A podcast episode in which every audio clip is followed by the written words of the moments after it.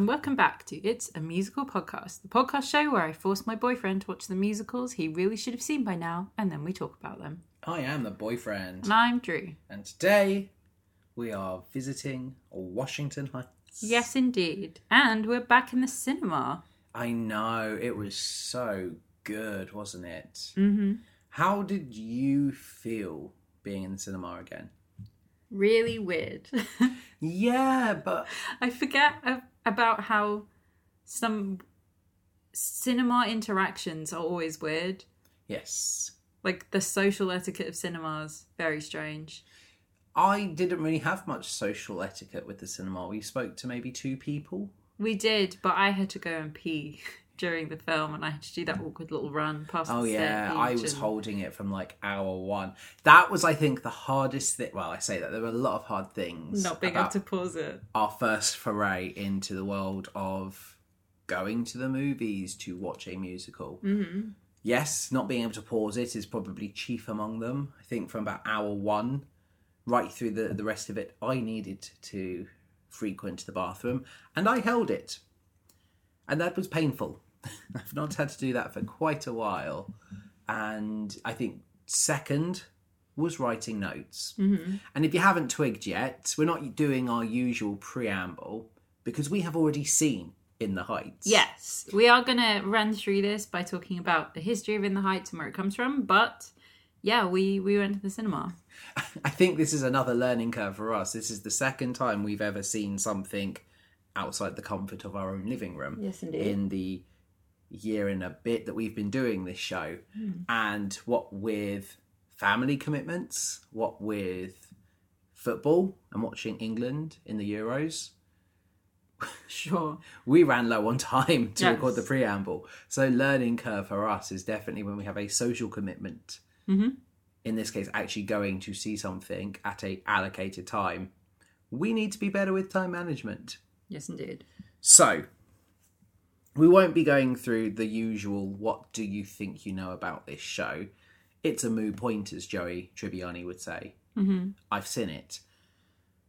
What do you know about the making of this show? Well, I mean, I guess what I'll say is going into it, my expectations were more so that this would be a romance, right. and I knew that it was obviously going to have some historical, cultural context to it. hmm I think knowing Lin Manuel Miranda, especially from Hamilton, that I kind of was expecting social commentary because of Hamilton. Mhm. I know that Moana and Bring It On probably aren't as heavy on the commentary as, as Hamilton and In the Heights are. Yeah. But I think I was expecting it because of how big it became and how because of this a show like Hamilton was allowed to be made. Yeah. What do I know about the making of it? Not much. I know it was a big Tony winner. Yep. I know that this was the show that did so well that he was invited to perform at the White House, and that was where he chose to debut Alexander Hamilton, and everyone Yes. was like, I "We want mean, in the Heights." That's a great video, though. Have you seen? Have I shown you that? yes. Yeah. But you know, it's like when you go see a band and you're there for their old stuff and they play new stuff and yeah, it's really cool, but you can't sing along to it. Yeah. And it's like, cool, I'm I'm here in the moment, I'm seeing some the debut of something. Mm-hmm. I was at the first ever performance of My Chemical Romance during the Black Parade, and it was the coolest thing in the world. We still got to mosh, still got to dance and shout, but we couldn't sing. But it was great to be there for it. But when the old stuff came on, you were energy. Yeah, I can Mm. I can sing. I'm not okay. I can sing, Helena. Yeah, I have a whole bunch of musicals and new musicals saved and playlists on my Spotify that I need to listen to so that I know more about them and Yeah. whether or not I'm interested in them. But I don't know yet because it's really hard to listen to a whole album when you don't know whether you're going to like it or not. Yeah, it's that commitment. Oh. And I to can't sing something. along, and that's what I want. So this one was 2008, I believe it debuted, something around that time. Mm, so, in the Heights, the original stage musical, tried in Connecticut in 2005, Okay. and then had an off Broadway run in 2007, and then opened on Broadway in 2008. That's why I thought that. And I know it, it won loads of Tonys. Mm-hmm. It won Best Musical, Yes, indeed. probably Best Performer for Lynn Manuel Miranda. It actually only won four Yeah. Tonys, it- but it was nominated for 13. And won four, so it's not quite the Hamilton sweep. No, but this looks really good for Lin Manuel Miranda. Did this come before or after Bring It On? Before. Okay, cool. Yeah. So, oh, that's really interesting then. Yeah. Yeah. So this is Lin Manuel Miranda did the music and lyrics, and the book was by Chiara Algria Hughes. Cool. And they both wanted to tell the story of this largely Dominican and Puerto Rican uh, neighborhood in Washington Heights in Manhattan, but they did not know it was going to become so important to people. Do you ever know something is going to become that important to people when you write and start that process? I I think think, I in the- think no. But you I think if you're hope. adapting something, maybe, but, but I think there's there's a there's an inclination you hope and you, you kind of imagine you daydream to yourself as you're working and going, yeah, this could be it. This, Well- this could change everything. But I don't think you ever expect it. So Lin Manuel Miranda did an interview where he talked about this back when it was the stage show, where he said that when they were writing it, he was getting really sick of while he was doing Amdram, Yeah. always playing like the side characters and the background characters in shows and being cast in things that he didn't want to be cast in Yeah. and also like in his singing class always getting the songs from like west side story basically was his point and so he wanted to write something where he could play the So lead so, this was his debut. he did But this was the first Broadway show he did. this is the first broadway show that yeah got That's big amazing. for him That's fantastic. That's very cool. So I think I I I think 2008ish. This is going to be discussed as a show, Mhm. uh, as a film adaptation. I feel like I read somewhere that Kenny Ortega was lined up originally to direct it. indeed he was But he got too busy with High School Musical. So that was never a thing. That is true. so Kenny Ortega was set to direct the film. They, they announced in 2008 that Universal had planned to adapt this. And it wasn't Universal, this was Warner Brothers. Mm. And they gave Kenny Ortega a budget of $37 million to adapt this. And it was supposed to start filming in summer of 2011. And then it got cancelled. And then Universal were trying to find a bankable Latino star. So they weren't going to use Lin Manuel Miranda. well, they wanted Shakira or Jennifer Lopez Oh, for Vanessa. or Nina. They didn't mind. They are too old. Yeah, they are. In 2011, still, still too old. Not not that that's a bad thing, obviously, but they are not the right age for that character. Mm-hmm. I'm glad it didn't happen. Do you know why it didn't happen? Why? Hamilton. Yeah, basically. So they they were still discussing what they wanted to do with it. Lin Manuel Miranda was in talks with Universal and with a bunch of different directors, Yeah.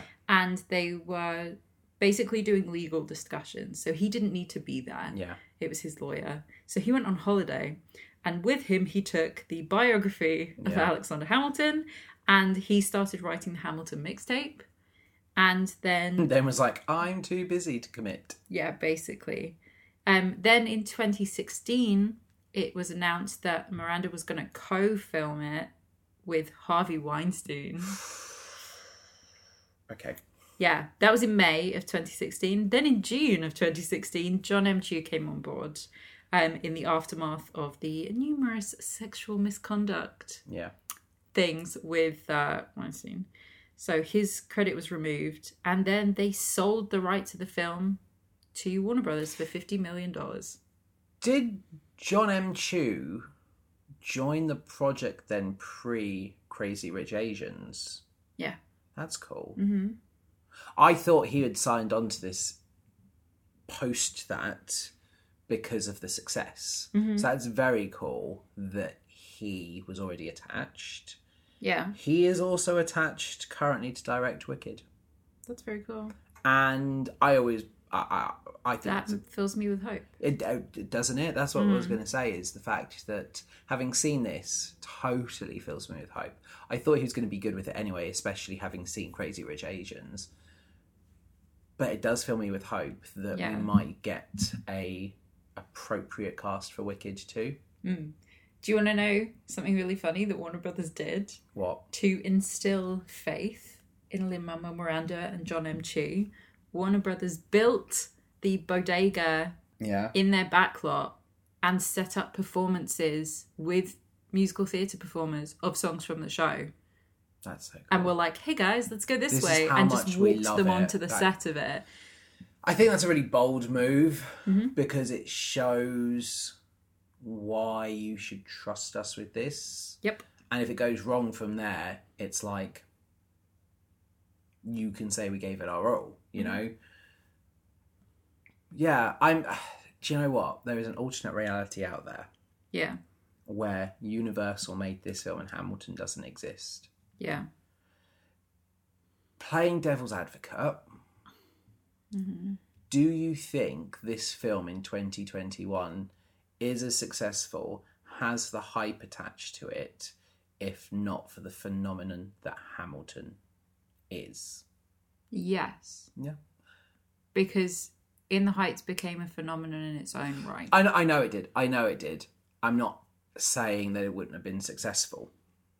hmm But do you think because Hamilton became its own thing, the timing of it made this an even bigger release than it would have been? I don't know. I'm glad. I'm very, very glad that this is the version we got. I am sure Kenny Ortega would have put together a fine adaptation of In the Heights. I'm sure Universal would have funded a fine version of it. But there's something really special for me about this and how it all comes together. And I know, as we're about to talk about it, this is not without its flaws Yeah. and I think that's the one of the things that's obviously for me watching this. This isn't my culture, hmm and I'm very aware that I've watched something and I've looked and I thought this is amazing. I have never seen a show like this with representation of different cultures. Yes. So for me, having no knowledge of those cultures, that's amazing. However, for people within that culture, I can imagine that there are a lot of flaws with this.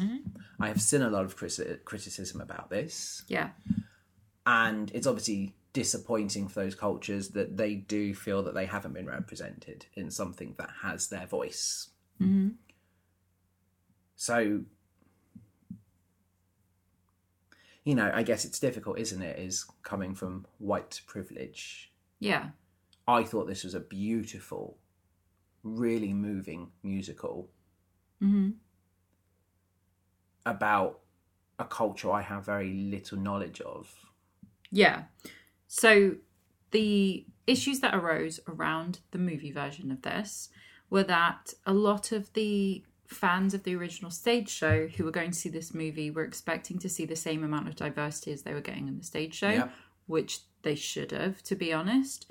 And the issue that came up the most was the lack of dark skinned Latino actors in this show, especially considering that Washington Heights is a very, very diverse area and you have people writing to Lin Manuel Miranda saying things like, I lived in Washington Heights for five years. You can't take a step in Washington Heights without seeing dark skinned black Latino people. In the Heights erases them from the neighborhood. This light skinned Latin's only story is very disappointing Yeah. which is understandable, Yeah. especially because a lot of people noticed that a lot of the darker skinned actors were the dancers and the background performers Yeah. and not the main characters. And I think that's a perfectly valid criticism from people in the know Mhm. who have that day to day life experience. Yeah. And it is disappointing Mhm. that maybe people who know better should have fought more. Yeah. I. It it does shame me a little bit that I wouldn't have ever picked up on that. This could be a potential criticism when I watched it. hmm you know and it is it is disappointing that there is that criticism i can completely understand where it comes from Yes. And Lin Manuel Miranda went on to release an apology for it, where he said that he started writing In the Heights because he didn't feel seen. And over the past 20 years, all he wanted was for all of us to feel seen. Uh, he said that he's seen the discussion around the Afro Latino representation in the films, and that it's clear that many of our dark skinned Afro Latino community do not feel sufficiently represented within it, particularly among the leading roles. Yeah. And that's the issue. It's not the background casting because that's not our lead representation. No.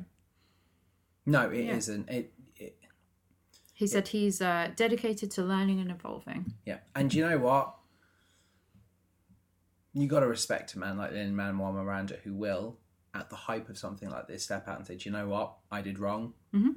and i'm sorry and i will do better now the onus is on seeing him do better Yes. but at least he has acknowledged how people feel and apologized Mhm.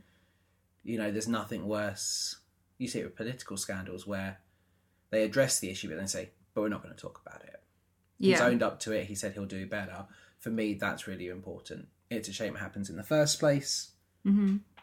but i trust that a man like lynn manuel miranda will do better Yeah. Me too. so we're going to start talking about in the heights Mm-hmm. the se- We went to the cinema. Mm-hmm. It was weird. My notes are fairly illegible. I also took a notebook. I don't normally take notes. No. Because normally we watch something I've seen already. I have seen In the Heights previously. You've actually seen the I stage saw show. the Kennedy Center version, Wow. which is the version where Anthony Ramos played as Navi, and Vanessa Hudgens played Vanessa. And you showed me that clip, and she was fantastic. Yeah, in it. she's very good. Has this, out of curiosity, before we do start talking about the film, has there ever been a performance in West End? Has it travelled abroad? In 2014, we got an off West End version in the Southwark Playhouse. Hey, we Who love, we love. Mm-hmm. us, the Southwark Playhouse. Wow, that must have been intimate. Yes. With a it had a, a much more limited cast because of the Yeah. size of the, the performance space. And then it transferred to King's Cross Theatre, which is a fantastic theatre. Um, and was directed by Luke Shepherd with re choreography by Drew McConey and musical supervision by Tom Deering. And it was good. It closed uh, after a four month limited run, and people really liked it Good. but they had a, surpri- a surprise appearance at the final show by Lin Manuel Miranda. Did he perform in it, or was he? no, just... he just showed up at the end, which is dead cute. That is very cute. So Yep. we start with Usnavi. no, no. We start with some trailers because we went to the cinema We to did see see this, some and trailers. we got very confused because usually when you go to the cinema in the UK, at least, I've only been to the cinema once in America, and it was a long time ago. Yeah. we have the little BBFC thing that comes up that tells you the title of the film, the ratings, and And then everything. it's been signed off for general release. yeah, right before it starts playing. However, when the West Side Story trailer started It's playing, very, very similar to what I imagined this to be. right, it starts the trailer with somebody shaking a spray paint can. Which I recognize from In the Heights because we have the character shaking his spray paint can right at the beginning. Yeah. And I was like, oh, okay, we guess we're going straight into it. And then suddenly we were watching the West Side Story trailer, which is hilarious. But West Side Story and In the Heights filmed on the same backlot.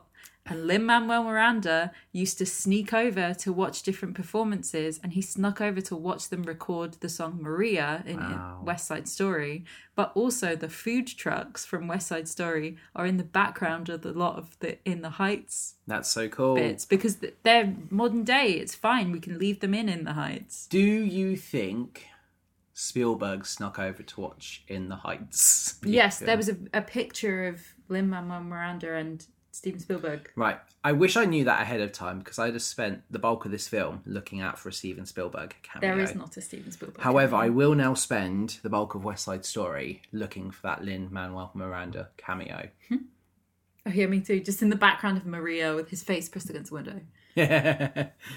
oh, this is the Phantom of the West Side Story. I would watch that. That would be a great mashup. Yeah, so we do start, and I think Warner Brothers. I always love it when we start the world off. I've said this before, like with Scott Pilgrim, you know how you got the eight-bit Universal logo. Mm-hmm. That I love that we got the spray cans and And it's on a wall, and it actually is painted onto Yes. a wall. It's not a digital. yeah, our graffiti logo, fantastic. And yes, we start on a beach with Usnavi and some children. Yep.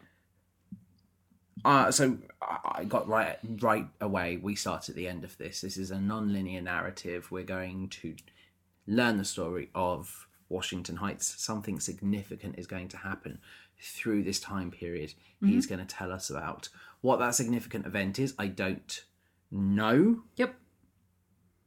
but yes, I I'm intrigued. I like it when we start at the end. Blood Brothers. I love that we start at the end and we find out what's happened Sure. it, it's ah, it's a nice technique, and I think uh, we saw it with Phantom. I think this film does it better than Phantom. I never And got the movie version. yeah, but I never got bored of the cutting back to the future. Yes, not like with the Phantom movie. It felt- I understand. Good storytelling. It didn't feel like it kind of paused the story. It felt nice. Like each scene or each significant thing is bookended with a now you've learnt the part of this story, I'm going to tell you the next part of the story, which is really nice. And we go straight into our first song, which is In the Heights. Yep. Lights up on Washington Heights up at break of day. This is great. And straight away, we get a cameo. I say a cameo. It's not a cameo, but I thought it was at this point Mm-hmm. because we see Lin Manuel Miranda. Yes. He's the Piragua guy. And this is perfect Yeah. because we live in a world where the Dear Evan Hansen trailer exists, Yes. which we also got the trailer for. and and it I was laughed. Super funny. He, I, I completely understand the logic of it. What? I, of casting somebody who's played that character. or alternately, his dad's producing the film. Really? Yeah. Oh. Yeah. Right. I mean, he was too old when it was on Broadway to Yeah. play Evan, but that's fine. That's fine on Broadway, but on film, everything is Also- more noticeable. I refuse to call him anything but dear from Yes. Ah. now on Yes. because I love that joke. But Dear. I think In the Heights showcased perfectly what Dear Evan Hansen and Rent should have done Mm-hmm. is, by all means, cast this iconic performance and reference it in some way, Mm-hmm. but don't make them the main role. I can deal with it with Anthony Ramos because he is young enough to play this role. He looks age appropriate. Yeah. you know, and he's he's played the role. Excellent, even better. We have to understand and we have to appreciate actors age out of things. And as nice as it is to see the cast of Rent represented in the film version, It affects the story. affects the story. And when you look at Dear Evan Hansen, alongside some clearly teenage characters or far more Real young, looking girls. it just looks funny and Yeah. it doesn't and it loses the impact and because i now know that this is a story where he kind of is crushing on this guy's sister Mhm. on evan hansen's he's evan hansen Yes. on the guy who's writing the letter Yeah. he's crushing on his sister i don't want to see a romance subplot between somebody who looks like triple her age I love what you think is happening in Dear Evan Hansen. So, it's one of my but- favourite things. for me this is the great the best use of lynn manuel miranda However, the only reason he agreed to be in this because Yeah. he didn't want to cameo fair is it because they were going to cut the Piragua song i really if he didn't play that right character. so I really liked that song. I think it's a nice break, Yep. which is very needed in this. This is quite a, a deep show, and for a beautiful, funny show, there are some really dark moments, and this is a really nice like break. Yeah. And also, without him being in it, we don't get Christopher Jackson as Mr. Softy. Yeah.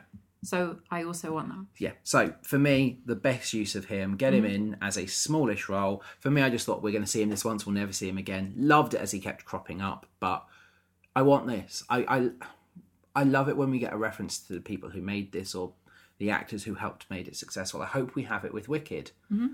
but it doesn't mean I want to see Kristen Chenoweth Of and most- Adina Menzel in the main roles. I maintain that Kristen Chenoweth should play Madden Morrible, and I'd be very happy. So, as Navi introduces us to all of the people of the Heights, we and get he does it via breaking the fourth wall, which is always fun. Lovely, lovely. Mm-hmm. yeah, we are the convention. children he's talking yes, to. and I really love that. So we get Abuela Claudia, who is the neighborhood matriarch and the woman who raised him, basically after the death of his parents. yeah. We get Kevin Rosario, who runs the taxi company on the corner. Benny, who works for Kevin. Benny is one of my favourite characters. Yeah, Corey Hawkins is incredibly Yeah. talented. Uh, we get the salon ladies. Yes, we do. We have Daniela, who runs the salon, Carla, and Kuka. Yep.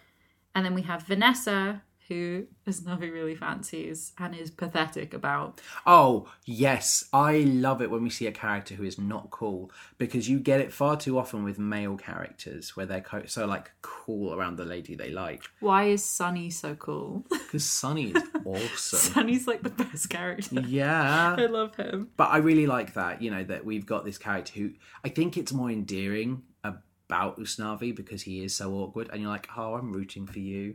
We can talk about that later. I know he can. And I I thought this was a great intro to the world. I think the energy was fantastic. We meet Sunny, who's late for work. Yep. I really think you can hear what will eventually become Hamilton in this, Mm. which I think is great. But I think this stands on its own like very quickly. I was like, oh yeah, you can hear it. And then I completely lost it. I was just sucked into the music. Yes. There is an excellent moment here where when Usnavi is looking into the window on the door of the Oh. bodega, the reflection on the outside is of all the dancers, but then Yeah. with his face over the top of it. That was like That was the such a most gorgeous sexy opening. shot. Yeah. So I nice. do wonder how much money Coca Cola paid to be in this. Probably the same as they paid to be in Greece. A lot of money because there's a lot of product placement from Coke in this one. Yeah, they're really on it at the moment, aren't they? Coca-Cola. think it's a sponsor us, sad- Coca Cola. It's a no Pepsi Max. We are drinking Pepsi Max Lime. That's what I want to be sponsored by. That You're is gonna be the sponsored by official Pepsi. official drink of it's a musical podcast. I'm is drinking Pepsi Max. Tesco's own brand lemonade, which if they would like to sponsor me for that too, I will Yes. also take it. So this was a great opening. Mm-hmm. I really, really enjoyed it. I love the dynamic we already get between the characters. I think that's fantastic. And as this song ends, three days till blackout. What is that? Is my question at this point. Yeah. Is it as obvious as what the name suggests? Is it a festival of something? Is it something more sinister? I quite like that they don't actually specify what it is until it happens. It's constant, like three days, two days, Mm-hmm. one day. As a technique, that's really cool. I'm like, oh, something's approaching. Yeah, and you don't know what it is, so it makes you nervous because you don't know what it is. This is it. And I thought it was very interesting. Mm-hmm. I like that there was no context into what it was. And I like that it was done in a really simple white font and not done in like, you know how a lot of movies now, and I'm not going to specifically name a company that do this a lot, but have like letters appear and the letters reel through until it spells the name of the place where we are. That winds me up You're because not my enjoying Loki, are you? I love Loki. I don't know what you're talking about. But that messes with my dyslexic brain and I cannot That's process quick And I enough tell to you know what, what, I like as it well says. that it wasn't. Well, hey, we've used graffiti, so let's just keep using that motif. That'd be cool too though. It would have been cool. But I liked that it was just. Nice and simple. Yeah. I can read what it says. It is clear. I- We move on. I do think if it was graffiti, it would have been far too much like, hey, look at this. This is this sort of film. You know, And also the processing time for word well for typography Yeah. Mm-hmm. words becoming imagery is a lot longer than the processing time for simplistic writing Yes. So, we meet alejandro yes, we learn that his dad's bar has been destroyed, but is potentially back in his possession. It isn't at this point. He's going it's to. for sale it's for sale and he's going to bid on it. He's looking at the photos, filled with nostalgia, and he's like, yes, this is my opportunity to go back to my home and I'm going to live my dream, but also my dad's dream. yes uh, and it's in the dominican republic Yep. and it's been completely destroyed It is. basically There's a nice bit later on where he is talking to Abuela and she's like, is that the roof? Why is it on the floor?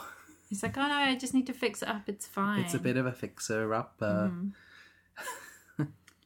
Yeah. Yes. So they're talking about that. He's saved up all his money. He's got enough money to buy it. It's Yes. all good. And then we see Nina Rosario Mm-hmm. show up. She has returned from Stanford University. Yes. And we have one of the most fun numbers, like completely devoid of storytelling, just a really fun character building number with Benny on dispatch. Yeah. Oh, this guy is great at his job. I this is diegetic to me. This is diegetic. This is how he does this every morning. This is how he does it. This isn't a musical number. This is just how Benny does his job. I agree because when we see Nina join in in a little bit, Yeah. it's treated as if it is diegetic. Yeah. You know. I did really like this. Yeah. Benny's Dispatch is an incredible song. And This will it's go just straight on the fu- playlist. Mm-hmm. oh, it will. It's just fun. This is a you. You can very quickly get on board with Benny as a character. You don't need to know more about his personal history. You know he's likable, and again, like with Snavi, you are going to root for him because he seems so personable and just a guy you would like to hang around with. Mm-hmm. You know, he'd bring that energy with you wherever you went, and it would just be like, yeah, Benny's great. I love Benny, and Same. Benny loves Nina yes, indeed. very, very quickly, we Mm. see that he has a thing for the boss's daughter. Yep. Um, Nina is on her way to find her father. That's why she's at the dispatch. Yeah. Um, and we get a great line from one of the dispatch ladies after Nina leaves to go and find her father. She tells Benny that he's thirsty He's Which thirsty is as hell. hilarious. Yeah, I love that line. because he is.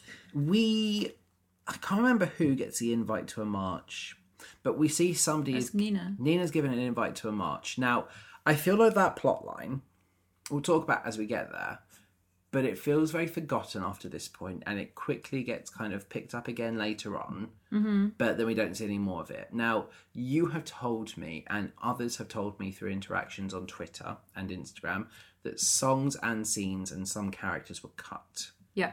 Is there more to do with this plot line of a march, or is this the same kind of thing we get? There's more to do with it in terms of them speaking about it because their their neighborhood is basically getting gentrified. Yes. And we have elements of it happening in this, Oh yes, you well you can see what's happened to Rosario's. but there's a lot more of it in the stage show. Like we get some things with the laundromat owner, Yeah. which is Patrick Page, by the way. and we'll talk Oh my about that when we God. get there. But yes, But there's more things than that. It's like um, Daniela's salon. She's moving to the Bronx. do we have it that There's as something else going in there, and it's not going to be.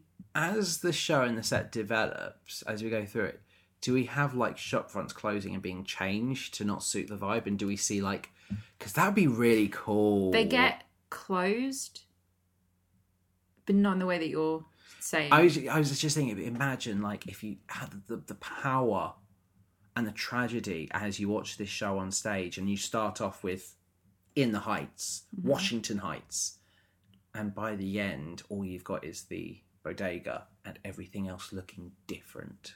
yeah, and everything else has been. And you gentrified. see it gradually evolve as time go on. Like how powerful and thought provoking would that be? Mm-hmm. It. I don't think the plot misses out for it not being developed. You understood what was happening. I knew that it was a, a cultural march. I just it felt now, especially in hindsight, seeing where it goes and the fact that I've got this note here of invite to a march. Mm-hmm. That felt like a big moment that never went anywhere. Yes. The other thing we learn is that Nina's mother is dead. Yep. Uh, she's not dead in the stage show, but they wanted to focus on Daniela and Abuela Claudia being the matriarchs of this community. Um, And in order for that to work, they decided that having Nina's mother removed was an easier thing to do. I can understand why people would be annoyed that she's not represented. Yep. I can completely understand that, but from the We have a perspective, lot of characters with missing parents in the show. yeah, from the perspective of a first-time viewer, I didn't feel like her story was lacking that. Mm. And I think they've done a good job at reworking the script so the narrative still works. Yeah. Yeah, we just have instead of her going to her mother for advice, she goes to Abuela Claudia and she talks to And I think, Daniela. I I actually think it works really well having the matri- matriarchal figure yeah. for the, the heights. Mhm. Because then what happens is even more Tragedy. tragedy. Yeah. We'll get there when we we'll get there. get there. The fun thing with this one is I had to guess the song names. Oh yeah, because normally we sit and I tell you the name of the song as it's starting. yeah, so I got the first one's in the heights. I called the second one Benny on the dispatch. It's just Benny's dispatch, but you Mm-hmm. know, fine. This one I called My Street S- or Just Breathe. Just breathe, It is- Emma. Breathe. Yes. Just Breathe. So I'm It close is to Just called Breathe. Breathe. Yeah. And in this song, we get two cameos from Lin Manuel Miranda's parents. That's so cool. Yeah, as she's walking down the street, there's the two, there's the old man and woman who get out of the car and sing "Welcome Home." Aww. That's his parents. So, Real cute. leading up to this song, This song is a lovely visual panic attack. it really is. We see that she is struggling at Sanford. Yeah, and she tells her dad that she can't pay tuition. It's over. She's coming back. It's too Mm-hmm. late. They've missed to the pay deadline, tuition. yeah. And she says she sees herself as a disappointment because she was the one who made it out. Mm-hmm, And I, I'm getting goosebumps just thinking about it now. But I, I got goosebumps watching this bit. It was it was painful.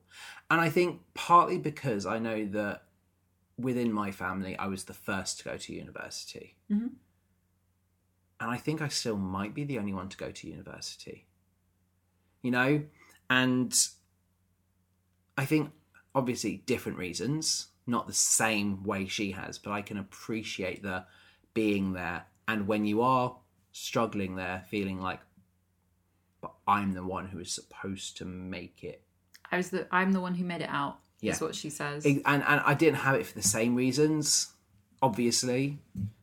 But I think for me there was that oh, I know that feeling. I know how that feels. I can relate, and I feel your pain. Mm-hmm. And Look at my. I wrote "breathe," Nina, and then I wrote a rude word underneath it because of how nice I found this song. yeah, and yeah, she she changed because she felt like she was betraying everyone that she was becoming. And we get this so nicely and visually over the next Yeah. couple of scenes because Nina's Stanford hair is straightened, sort of permed straight hair Yeah, that she has specifically done to try and fit in more. And now that she's back, she gets to have her natural hair back. and you know that there's something more to this, but there's something that's not being said yet. Mm-hmm. but you know that there's something more. Dad disagrees. Dad is is clearly not happy with this decision. He is not going to take it lying down. And you know what? I don't see him as the villain for it because you know that he's doing this for love of his daughter and like, hey, you know, things suck, but we get back on the horse and we try again. And I think because he doesn't know the full extent of what's going on at this point, it's great. And I don't think he's a bad guy. I think he's doing it genuinely for love. He's not doing it to push her because someone's got to. He's doing it because he knows what she's capable of, and it's that belief. Yeah. It's quite nice in this show that we don't ever really have a villain, Mhm. and I like that. I, I think it's really nice that we're just watching it. It is like watching life unfold, Yeah. and it's it's, it's so so great. We talk about island memories that you know. um Usnavi has talked to Abuelo about going and that he's got Sunny on board and he just needs her to put up some money to help with it. And he's like, You leave Sunny to me. I can get Sunny figured out. I can, I can get I'll him on talk to board. his dad. Yeah. But then you cut to the scene of him talking to Sunny and Sunny's like, I'm not interested. You've got the island memories. I don't. I was too I'm little from when we here, left. yeah. I am from Washington Heights. I don't want to go. Mm-hmm. And I, I just liked that. I, I thought it was really nice. It felt like a real conversation Mm. between two actual people. Yeah. It's so well written, and Mm. and you know that's great. And we get what the fir- I think the only Easter egg I noticed Mm-hmm. because we get a shot of Nina's father on the phone to Stanford, Yeah.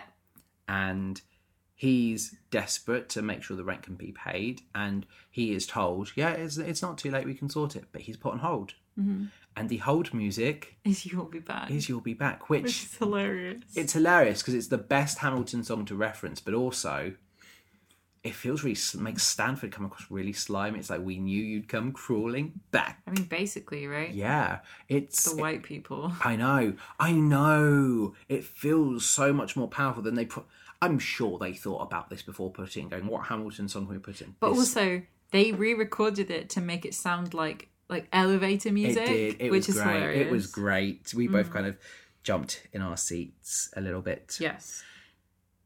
It's now two days till blackout. Mm-hmm. And at this point, I realised we've gone to the salon. Mm-hmm. Nine nine. Oh yeah, you just suddenly realised that um, It's Rosa. it's Rosa. Yeah. It's yeah. very weird whenever you see her, not Rosa. Yeah, Stephanie Beatrice is a fantastic actress. She really is, and I always knew that anyway. Yeah. For Rosa. And like you hear her talk normally, and it's completely different, and it makes you appreciate like Rosa's a phenomenal bit of acting from her. Yeah. It was- We also have um, Daphne Rubin Vega playing Daniela, who is a phenomenal performer, but also Dashka Polanco, who was in Orange is the New Black. Which is Cool. what I know her from. But yeah, Stephanie Beatrice not doing the Rosa voice is always really funny. Yeah. I really like the sense of community that we get from the salon. I think this is a really important location Yeah. for this. And I really like just how, again, it feels like real. Which, The again, local gossip. yeah, happening. everyone talking about it and they're all speculating. And I just really, really. Mm-hmm. Tell me something I don't know, which is great. Yeah, I And the really. jokes about Benny's limousine, Yeah, he's packing a stretch limo. as long as he keeps it clean, which is such a great line. That oh, so right, I didn't catch this, but I was on TikTok and somebody pointed out that Daniela and Carla are a couple. Who are? Stephanie Beatrice's character Yeah. and Daphne Rubin Vega, Cool. who is Daniela, who runs the salon. Are a couple. at the beginning of the film, when everybody's getting up, they're showing everyone waking up in the morning. They're in bed together. Oh, yeah. And Uh, I, it just had not crossed my mind at all, which is super cute. we've been talking about it as teachers putting together resources about pride month and its importance and where commu- Representation. yeah, representation and we were talking about how nice it is in tv shows where characters are just Where characters are just here. yes Yeah. and it's not pivotal part of their character. It doesn't matter. At no point does it come up that she's a gay character. Mm-hmm. She just is, Yeah. and that's normal, and that's beautiful, and that's what we should have in films and media. However, at the same time, I wish there was more than just that. Yeah, I, I- know they're not lead characters. No, I know, but more. it could be a yeah, little like bit more, more just like obvious. when we have the dinner scene, them holding hands or like an arm over each other, just more. They more dance together a couple of Yeah. times, but but who doesn't in a musical? yeah, it's, everyone dances together. But again, it's it's not like a big deal. It's not like the plot of this is one of them coming to terms with their sexuality and that they love the other. It is just they are together. Yes, there could be more of it, but still awesome. They are just together. yes. They are speculating as to why Nina is leaving Sanford, and we get two questions: Did she uh, flunk out, or is there a bun in the oven? Yep. The two reasons you leave university, of course. Yes. Yeah. And then we cut to our next song where we start to learn more about Vanessa.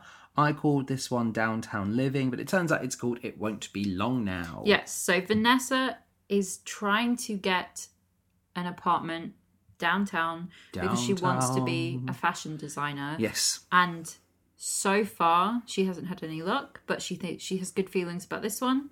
So she sings "It Won't Be Long Now." She's talking about how her tiny apartment that she currently lives in, which is a studio, is next to the elevated train tracks. And how one of my favorite lines is how it really annoys guys when she Yeah. brings them home, but she doesn't let them stay over, so it doesn't matter, Yeah. which is super cute. Oh yeah, fantastic. I I like the bit where she's stealing fabric. I didn't catch where it was. Yeah, it's from bins. In my mind, I I f- I d- I- I must have just imagined this myself. But could you imagine if that was Parsons or Mood? You know. I think it's supposed to be from a design school. Yeah, so it should be Parsons. Yeah. But I guess you probably can't show it being Parsons because people will try and steal the fabric Yeah. that is discarded from the, the school for design. Mm-hmm. But I, I, I liked that. Bless her, you know. This is how much she is struggling. Yeah. You know, she has Also, to. fabric is stupidly Oh, expensive. yes, it is. But she's not given a chance, unfortunately. She goes, and whilst the apartment is still available, it is rejected, and ah, she's dismissed instantly for a, a couple that show up, and instantly it's just like they don't even try and pre- pretend about it. It's just like they ignore her and they talk to this couple. Yeah. So she needs to do a credit check. However, a lot of her money isn't in her bank. She keeps it safe in her s- flat Yep. because she's been physically saving up to pay for this flat. However, her credit checks are not good, Yeah, which is unfortunate. it is. because well, she works in the nail salon part of Daniela's salon. Yes. Yeah. So she goes to the bodega, and Sunny asks her out for Usnavi. Yeah, Sunny scores a date for her. One of my favourite bits is as Usnavi talks, there's the bit where they're in between the, the glass of the refrigerator and he breathes and he does a little cute smiley face and she's and just he like, squishes his nose up. it's really cute. Is it I only if you're into him? I thought it was okay. I thought it was just like he can see that she's down and he is just trying to make get a smile on her face. Because at this point, it's not like he's like, date me, hey, date me, hey, hey, date me, come on, date me. Except he is. He just isn't saying that. I know, I know, I know. But He's the not mo- being nice to her because they're friends. I know, but it's still just a nice human gesture. Yeah. You know, of this person's down. I'm not gonna make it more than it is. I'm just gonna do this. And there's a nice moment as well where she's like, "You got a stain," Mm-hmm. and he's like, and then she gives him the little fabric pen. Yeah, Stain's dick. I loved it. Mm. I thought. I know there's a lot of people who don't like their relationship. I didn't mind it. It, it's worse in the film. Is it really? Yeah. I had no issue with it in the film. I really didn't. I liked it. I thought it was okay, but I'm a romantic. Sure. I'm a hopeless romantic. Mm. You know I'm the romantic one. You're also a man. Okay.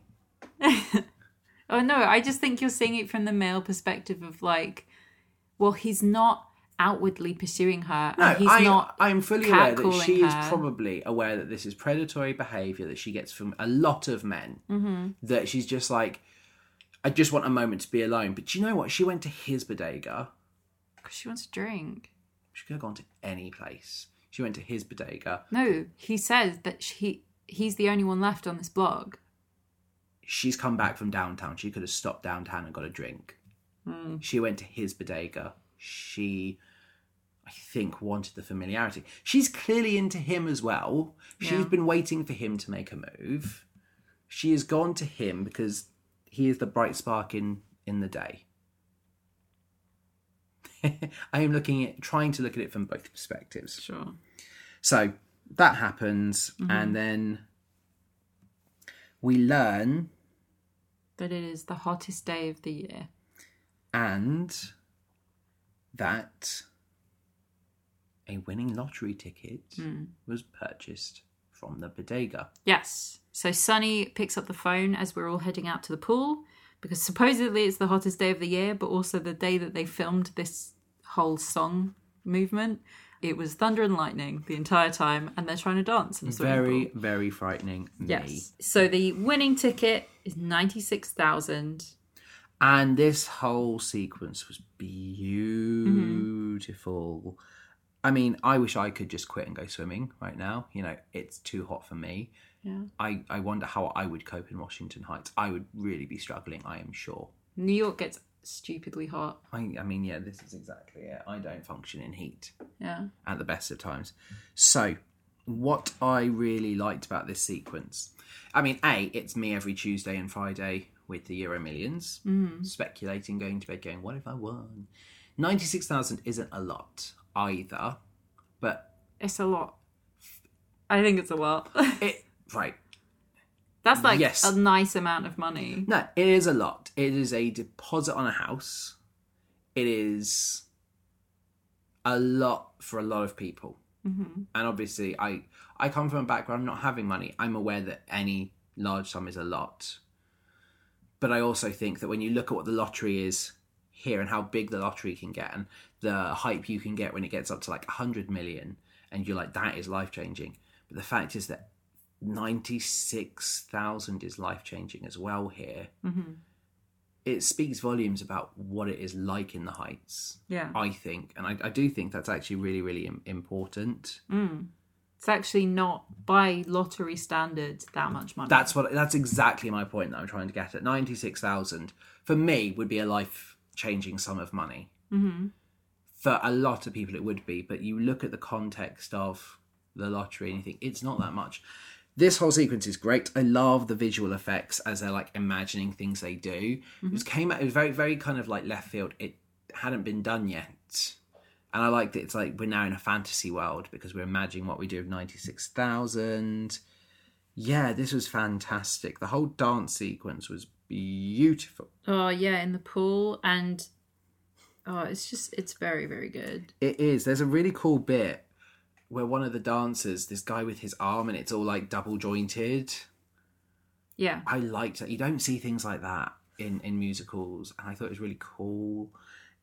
And yeah, this set piece is just gorgeous. I had so much fun watching it. And a lot of people I've seen online talk about how beautiful this sequence is, and I think justifiably, it is great. Mm-hmm. All the jumping in the pool and stuff as well. You get some real height when you jump in water, and it looks great here. only appropriate we are discussing in the heights after all Oh. Uh-huh.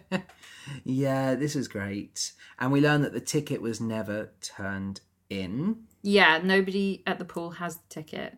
yeah so we move on and i'm aware at this point something is gonna happen with this ticket Yeah. somebody has it somebody's going to find it you wouldn't reference it if it wasn't going somewhere so we go to what i dubbed scraping by You know when you look at your notes that you wrote in the dark in this cinema, and you're Literally. like, "What does that that's I- say?" there were so many notes i've taken that i've skipped because i cannot read them This looks like it says Chona. I don't know what that means. i don't know what that means Hona? Hova? piragua No, because that's di- that's separate. I have no idea what I've written. I, okay so maybe you, you actually write 96000 did write ninety six thousand. That's after that. It's bef- Okay, but so- it's before Paragua. so i called this song scraping by Yeah, And I love that we got more of Lin Manuel Miranda, especially because we get more of his beautiful voice. Paragua is also really nice. I don't know what it is. It's like shaved ice. Cool.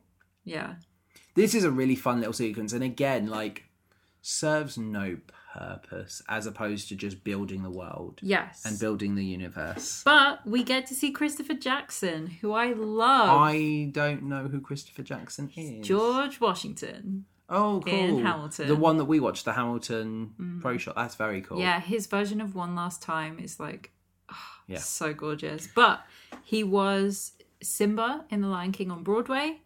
He has been in In the Heights before as Benny, but Nice. his version of Benny is a little bit different. Was he played across from Anthony Ramos or across from Lin Manuel Miranda? No, he was the Broadway one with Lynn. So that's really cool. It's like these two characters. This is the next step. That's nice. It's really cute. And then he was in Memphis, and then he was Benny again in In the Heights, Cool. and then in Hamilton. yeah, I really like this sequence. It goes nowhere, but it's world building, and it shows. I think the issue that a lot of people are having in Washington Heights that they're losing their culture, they're losing their businesses, and this is on a smaller scale and kind of tongue in cheek. Yeah. But I think it's really important to show what everyone is struggling with. Mm. mm-hmm. But I just love that he's called Mr. Softy, Yes, especially considering he's stealing everybody's stealing the business from the Pirogua. Yeah. Yeah. yeah. And then we go, we we get one day till blackout, and we Mm-hmm. see Abuela at the dry cleaners. Yeah, so she's she found these napkins that are hand embroidered by Nina's mother Yes. and they have a lot of significant meaning and she wants to give them to Nina, but she wants them to be cleaned first because they're quite sort of yellowed. Yeah. Like they're just aged. yes. Yeah. and she wants them cleaned. Nina would love them regardless, but it's uh it's nice to have them cleaned. it is, Yeah. and she goes to, and it is way too expensive. It's like looking at nine seventy dollars per napkin. Yeah. That's insane. Well, this is it because the the man who's running it, who is. Patrick Page. Hades. Yeah, I've not seen Hades Town.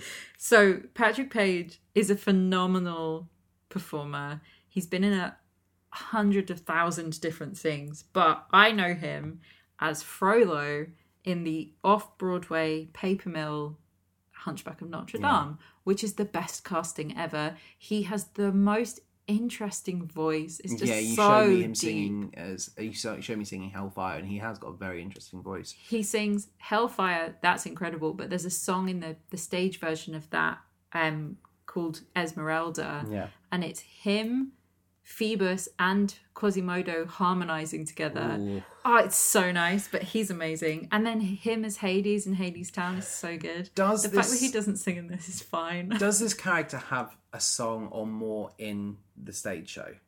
I don't believe he has a whole song. I think he sings some bits. Yeah.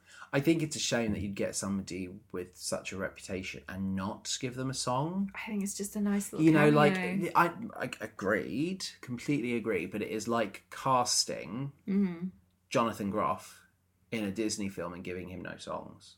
that's true. You know, like that shouldn't happen, but somehow it does. Frozen. you know and i feel like you could cast just you could cast anyone in this role Yeah. and to cast somebody with such a reputation and not give them something is a little bit of a shame hmm but Oh my god. Guess what? Uh, flop Broadway musical he was in. i don't know enough flops spider-man Yeah. Guess who he played? green goblin Yeah. yeah i've, I've that's great. I'm so on board for that. That's hilarious. I didn't know that. But i that's, could yeah i think i'd read that i think Uh, i yeah uh, that's great. He also originated Scar in The Lion King. mm, wow The only guy, they, the only white character they cast. yeah i'm His version of the madness of King Scar is yeah Deeply that's very troubling. very interesting it's Hmm. very interesting yeah. so I could talk about Patrick Page for hours, but we Yeah. will move on. he was you know, it, he, it was a nice little bit i did not like seeing abuela in such an uncomfortable position Yeah, because she obviously is the matriarch of the Yes. community. Everybody knows her. You get the sense that if she went in, like, Usnavi gives her her lottery ticket for free. yeah And she, it's not even like a put it on my tab kind of thing. It's just here's your lottery ticket, here's your coffee. Yeah. And he's not really losing any money to that. no But you have, you get the sense that, you know, if she went down to Daniela's, Daniela would do her hair for free. If, you know, she wanted anything, She would- yeah, needed she- anything, she would be fine. and you know she'd pay them back in different ways yeah. that because it's she not cooks for charity yeah everyone it's and not she looks after charity them. it's uh we look out for everyone if you're part of this community we have got you it doesn't Yeah. Mm-hmm. matter what you're going through we've got you we know you'll get us when you're good and we're down Yeah. And this man is not part of their community. He doesn't know who she is from anybody else. No, and he's like, "Oh, you should sell these to me. I'd buy them for a pretty penny." It just feels really uncomfortable and sinister, and it's like, hmm, Yeah, and it's interesting because they come off like two lovely old people who are having a lovely old person Yes. conversation. yeah. But actually, you see how uncomfortable she is after he says he names the price. yeah, Like they're both fine until he says nine dollars each. yeah, How would you like to pay? which and is she's way like, "I'll too think much about as it." well for a napkin. Napkin. I know there's a lot of hand embroidery and it's more than just a napkin, but that's way too much. Like, Yeah, but they mentioned it before then. Yeah. So I think it's before Benny's dispatch. yeah, they've mentioned them. They before. mentioned the laundry place and how it's nine dollars per item. and but they also show as well that it's taken half of Rosario's, Yes. and you see that Nina's disappointed by that. It's like that that funded Stanford. That shouldn't have happened. I shouldn't be taking away from my community to educate. Yeah. and like this is what they're giving to the community is it isn't a nice experience for them But like, how is he running this business? Who is paying nine dollars? i know yeah Because he has a lot of laundry in that shop that he's clearly doing. he has a lot of customers who come to him he's moved to the heights because he knew it was a cheap area but people still go to him because he was the best dry cleaner from downtown and people come up to him it's worth the travel I guess and it it's must still be. probably relatively cheap in comparison to what you'd pay yeah, he's he's Upper charging East Side. downtown par- prices. Yeah. So we go to a song. I got this this name right. When you're home, Nina and Benny are great, and there's a really lovely moment where they sit on a park bench and they dance with each other. And I love chair Mm-hmm. duets. I love the idea of dancing when you sat down and moving each other's limbs and you Mm. know that language. Yeah, I don't. But I, like, it's just not because I don't think it's nice. It looks really effective. Mm-hmm. I just it's not my favorite thing. It's something I've taught, and it's something where when students I have taught get into it, there has been some really beautiful work created, and you just sit back and you're like, wow, It's basically just a part of the it doesn't matter. I think for me, some of the best work I've seen students create has come from just that positioning. yeah. So, The other thing we get is the reappearance of Nina's ghost. And I, that's what I'm going to call her because she's credited with her own name. But there is a little girl who appeared in Breathe, yes, and she is the little girl who's dancing and she's joining in with everybody in the neighborhood and she's skipping away down the street and having a good time. She's doing a little bit of ballet, essentially. Yeah. Um, and she reappears in this song and she is sort of calling to Nina silently through her dance movements for Nina to follow her. And Nina runs up until she can see the bridge. And then the little girl is gone. Yeah. Which is why I'm referring to her yeah, as no, I Nina's know ghost. exactly. I know exactly who you mean. It's Yeah. like the ghost of her childhood. I think it's more her identity. Yeah, yeah, yeah, yeah, exactly. Like her inner child, her, you know, what she hoped to be growing up and like, you know, I, yeah, I know exactly what you mean. And they have a really lovely, like, sequence here. You can tell how much they mean to each other. Yeah. I think it's a really sweet sequence. And then as Benny goes to work, Mm-hmm. he's, he's great. He's bought a coffee for the boss. It's almost like he's going in and going, Can I date your daughter? but he walks in on Kevin selling more of the business to the laundrette We man. don't know that he's doing. No, it but yet. it's they're in pretty discussions. obvious what's going on. Yeah. It's pretty obvious. Um, in the stage show, I feel like now is a good a time to talk about this as any. In the stage show, the reason why Nina's father doesn't feel that Benny is good enough for Nina is because he's black. That's never touched upon in the film. No, it's not. That's a shame. Also, Benny is, I personally think from my experience seeing both of them, Benny's nicer in the film. Yes. Benny is a lot more macho in the stage show. He's very Benny feels like a bit of a dweeb here. yeah, Like oh, only a he's dweeb. Uh, like a nice dude. only a dweeb would do dispatch the way he did and i say that with the utmost respect like he's he's a cool guy Mhm. Hmm. and he doesn't take himself seriously and he is not ashamed or embarrassed of who he is he will quite happily make light Yeah. of himself Whereas in the stage show, he's more of a break things because I can't let my emotions out kind toxic of guy. masculinity type character Yeah, okay but here he's really nice, and I think the appearance of him just being a nice human being, and also the removal of the sort of I mean racism yeah aspect of why Kevin doesn't want him to ba- date Nina, you also lose things where he says, and it's not overt. It's not like he ever straight up says, you can't date her because you're black, but he says things like, you don't know Spanish and you're not from our community and things like that, where he's not, it feels important in the stage show, and it feels like why would we you also not have more time and more songs in the stage show. I know it just feels that that's a very weird omission to have, but maybe you're not. You're trying to get like this is community, Mm-hmm. and you want to show how great the heights are, and you don't want to. You don't want to show more for what it is, and I guess considering the criticism that this had, it's probably good. They didn't go for the racism storyline. Yeah. I don't know how I feel about that. I feel like I need to see the stage show to really be able to make a comment on that. Mm-hmm. We cut to Usnavi talking to Sonny's father about letting Sonny come with him to Dominican Republic Mm-hmm.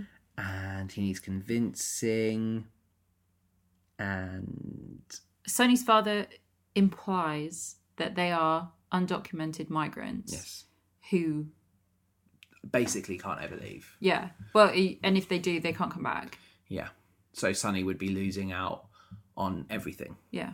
and it's not explicitly told here. I knew there was something, but I didn't know for sure what was going on. Yeah, so Sonny's father says a line about how, well, how do you pay him? And Usnavi Yeah. Ah. says, well, cash. And he says, well, do you ever think about why you do that? Right, so- and that's it. So, the reason I thought he said that, and this shows my ignorance, and I'm fully aware of that, because his dad went to get a beer, Mm-hmm. and because his dad looked spacey and wasn't necessarily fully focused on this conversation, I thought this was because the money was going straight to dad because dad was reliant on him and had an alcohol problem. And Yeah, we do get the line where Usnavi says, is that your first of the that- day? and that's, then we're so left that's with what I that. mean. So, so because of that, it was like you know why you pay him cash in hand is because It's so you that I know- can go and spend you know it. that Yeah, I'm get, ta- get taking that money, and you know that I'm not letting my son go anywhere because he makes the money. he makes Uh, Sonny's dad isn't in the stage show. okay, He's he exists. He's it's not like he's dead. yeah. but we just don't get this scene. That's fair. I mean, that's what my my my thought was at the time. And again, that probably does come across very insensitive of me. That I think it should have been more obvious that this is the problem we are facing. mm-hmm. And I think that does come from that not being a part of my life, Yeah, you know. And that's my own privilege talking. I'm very aware of that. I thought it was very clear. Yeah. so that that probably is just a me thing more than anyone else, which I'm happy to put my hands. Mm-hmm. I up will and say, say for that's- this, yeah, while we were watching this film, all thoughts of this stage show were out of my head. really. Like I was experiencing this very nicely until one specific point, and then I was like, "Oh, I know what's happening, Yeah. and I need a break." But like this scene, because this doesn't happen in the stage show. When he said that, I was like, "Oh God, oh no, I remember now." Yeah. So like as things were happening, I was remembering what was coming. Yeah. So we cut to the night everyone's together. Mm-hmm. Um, Usnavi lies and says that Sonny's dad is on board to Abuela. Yep, she Uh, is cooking a meal for everyone. There's some really beautiful shots of the food being cooked as All well. of it looks amazing. It does too. look amazing. It's Definitely not vegetarian, Yeah, no. but like just the sizzling of it and the noise of it was great. There's a joke about that in a minute as well. Yeah. And I do like that Usnavi is so nervous around Vanessa. Like, I completely understand that I feel like it's energy. overdone. No, because I feel like it sums up exactly how I felt around you when we started dating. No, no, I don't mean in this. I mean, these are my two options in movies at the moment. I can have guy who is really outwardly flirty and confident, and Yeah. I'm like toxic, or I can have guy who is really nice, but oh, I can't even talk to a girl because I'm so shy. And there's like nothing in between. No, that's- Where's the normal That's person? fair. You know? But one of the things I really liked in this bit is part of the food goes over and he gives her the stain pen, and Vanessa just looks and is like, oh, Cute. that is cute. He, he listened to Those me. things are amazing though. If you Yeah. ever used one of those, Oh, yeah. I- magic. Honey, we do drama shows I know, with I love it. kids who eat in their costumes and That's break. what spit and paper towels are for. Oh. Can't spit on the kids anymore, honey. It's COVID. Gross. we didn't before for the record. I know people are listening. No, we never did this. So Yeah. Benny comes on in and sits straight down. There's a really nice energy about him. You know, that kind of like, I need to get this out. And you can see like the leg twitching. It's like, I need to talk to you. Is what I saw, what I think I saw. Mm-hmm. And Kevin just stands and he's like, I have an announcement. I've sold the Ooh. business. Yes. And we get obviously shots of everyone around the table. Nobody really knows how to react. Yeah. Daniela thinks it's great because she's in the process of selling her salon to move to the Bronx to get a bigger salon where she will make more money. So she thinks this is positive because that's her trajectory. Abuela Claudia turns immediately to Nina because she knows that Nina will not be pleased with this and says, Okay, you need to thank your father. Say thank you, father. Yeah. And obviously, Nina's not going to do that No.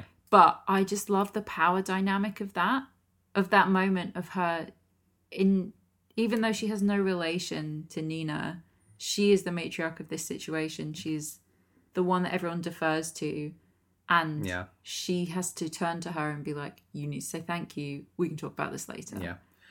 And Nina reveals that on her first day she got profiled and her roommate lost a pearl necklace and she was blamed and she got searched and then it showed up in this roommate's bag she just hadn't seen it in her bag she hadn't looked properly and no one said anything and she was the one who apologized and Yep.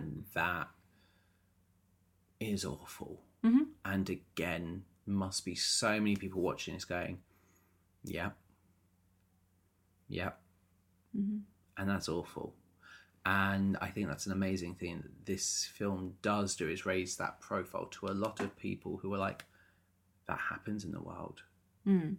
that's awful yeah and yeah and you, you can feel that kind of energy all like sucked out of the room when it happens yeah because they know they oh now we know why you don't want to go back and we we get it and they don't know what to say yeah and everybody at that table has had that happen to them as well yeah yeah So this is the other thing.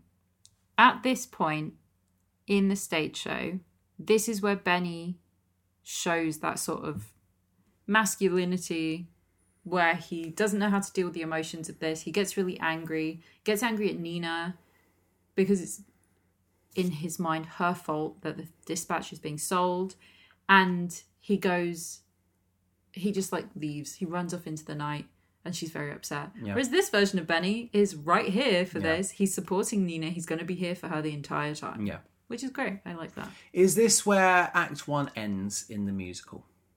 I tried to figure out when Act Two would start, and I felt like this was as close as we were getting to it.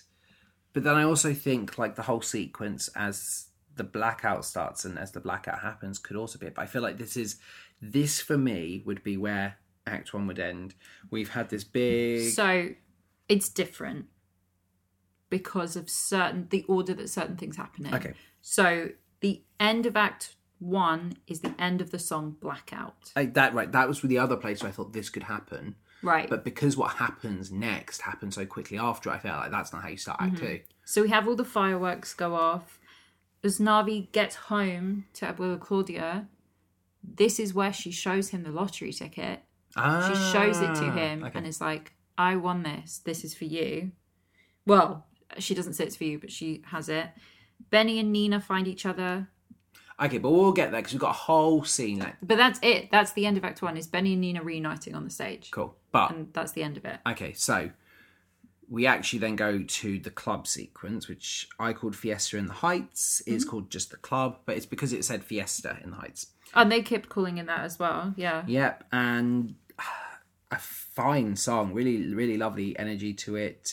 Uh, is Vanessa trying to make Usnavi jealous? Well, No, he's just useless. he's just useless 'cause he does refuse to dance, so she goes off and she dances with others because I'm here to dance. He does the worst thing he could possibly do. They're at the bar together. Yeah. The first thing they did, they went in, they went to go and get a drink. some random dude approaches Vanessa and is like, "Hey, do you want to dance? Like, let's go." Because it's a salsa club. This is a dance club, Yeah. and she says, "No, thank you. I'm here with someone." And Isnavi is like, "Oh no." Like you love to dance, you should go dance because he's an idiot. Yeah. And she's like, Are you sure? Because from his perspective, he's saying it as a trap. Because if she says yes, then she doesn't want to dance with him anyway. Yeah. And if she says no, then he feels convicted. Whereas you've got from Vanessa's side, why are you telling me to go and dance with somebody else? Are you I'll Oh, not double interested? check. Yeah. Oh, you're not interested in me. And then so he and I'll then see he you later. dances with someone else, so it's like, huh, you really Well, are. he does that to make her jealous. No, I know it does. That's this dumb. right, so I I feel like this is a sequence. It's a fun fun song, nice Yeah. sequence, but I don't I, I feel like this is definitely to play for a lot of people not liking their characters because it just is like it's almost done for the sake of setting up some conflict between them. Like why can they not just Be nice together. be nice together? Why why do we have to have something? Because she already knows he's going. Why can they not just get on? Why does there have to be something? Mm. You know. So yeah, I'm I'm not really. I, I like this sequence. I feel like it's we're writing conflict for the sake of conflict. There is enough conflict that already exists between them because she wants to move downtown.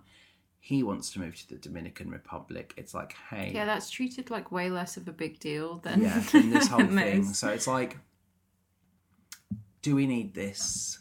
Probably not. And then the blackout happens, and we finally figure out what it is. Yep. It's a blackout. There's no electricity. Everything goes down. Vanessa and Usnavi argue. She rejects him, and Sunny, along with someone else, I never got his name, but I see now it's Graffiti Pete Yeah. light up the fireworks and illuminate the neighborhood, and everything's hunky dory. I say it's hunky dory. It's not. There's a lot of stuff going on, and we'll be feeling the effects of this blackout for the next few days. But people are more optimistic. You know, it doesn't become such a scary thing. It's it's quite nice. Benny rushes to dispatch because people are going to need help Mm-hmm. and he's going to do it. And he also knows that because there's a blackout, they need to, they they won't be able to. do it. So he goes and he, he starts up motors.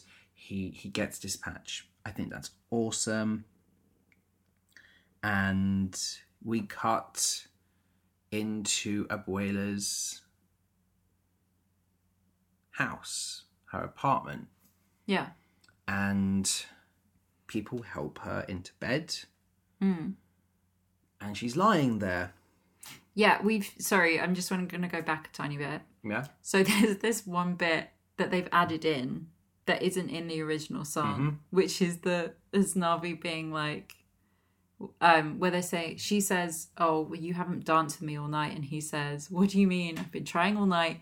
Been shaking your ass with like half of the height." And she's like, "Wow, Yeah. you suck. And I get that he's stressed and stuff, but also he sucks. Yeah. That isn't in the stage show.